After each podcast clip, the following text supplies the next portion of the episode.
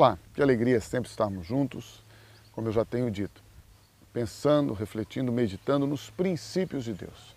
É de fundamental importância que você e eu jamais venhamos a abrir mão da palavra de Deus, daquilo que Deus diz nas Escrituras Sagradas. E quando eu falo isso, não é num sentido religioso, eu tenho toda é, cautela em deixar muito claro que nós não estamos falando de religião. E por que, que eu digo isso? No sentido da instituição, da denominação, porque estas coisas não têm valor para Deus. Não tem. A gente tem as denominações como identificação, como jeito de ser, como estrutura, estabelece a instituição com CNPJ, com todas as coisas que a lei exige, que o governo exige, é importante que nós façamos isso e não há nenhum problema ou pecado nisso. Mas também devemos deixar muito claro que estas coisas, estas instituições, estas religiões não têm nenhum valor para Deus. Para Deus, o que Ele deseja de você e de mim é comunhão, é relacionamento, é intimidade com Ele. É isso que nós precisamos, de certa forma, buscar, entender, priorizar na nossa vida. Deus não quer saber do meu vestuário, se eu uso uma camisa com manga curta ou uma camisa com manga comprida, abotoada, até o pulso.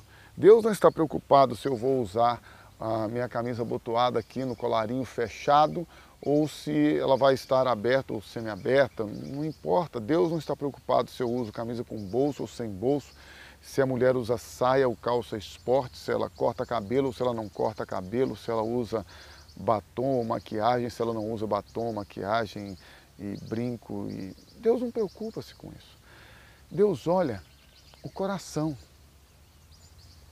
Deus, abra a sua Bíblia, qualquer que seja, qualquer editora que tenha impresso a sua Bíblia, não importa, e leia em Hebreus capítulo 4, versículos 12 e 13, que você vai ver claramente que Deus olha o coração, que Deus vê os pensamentos e as intenções e as motivações do coração.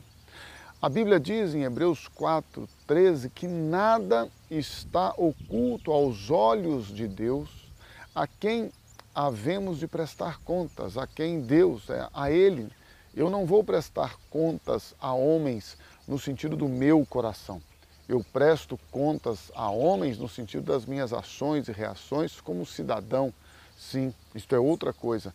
Mas Deus olha a motivação a intenção do meu coração. Por isso não adianta eu ser uma pessoa externamente e tendo outros sentimentos e motivações no coração.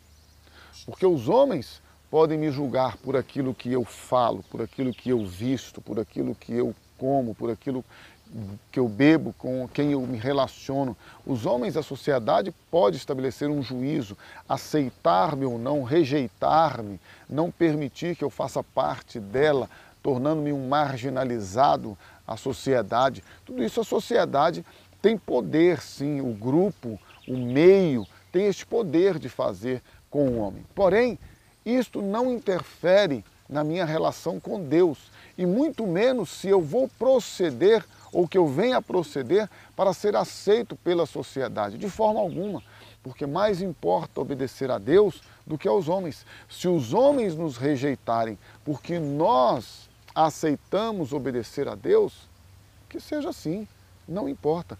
Uma coisa importa, que você e eu obedeçamos a Deus e a sua palavra. Sabe por quê? Porque quando a gente obedece a Deus e a palavra dele, nós somos abençoados, o nosso coração é transformado, a nossa mente é guardada, os nossos sentimentos, as nossas emoções são guardadas por Deus. Disse Jesus que ele envia sobre nós e coloca em nós uma paz que excede o nosso entendimento, que guarda os nossos corações e os nossos sentimentos. Então, se você e eu desejamos ser cristãos, não importa a nossa religião, a nossa instituição, as doutrinas humanas, nada disso tem valor para Deus. Para Deus o que importa é o seu, é o meu, é o nosso coração diante dele, sincero, quebrantado, humilde, arrependido, confessando a ele a nossa dependência dele e buscando nele a nossa suficiência, tendo com ele toda a intimidade e prazer de um relacionamento que gera vida e vida abundante. Se você deseja esta vida abundante, esta vida eterna, Deus já proveu a você e a todos os homens. Então somente creia em Jesus e o mais Deus o fará.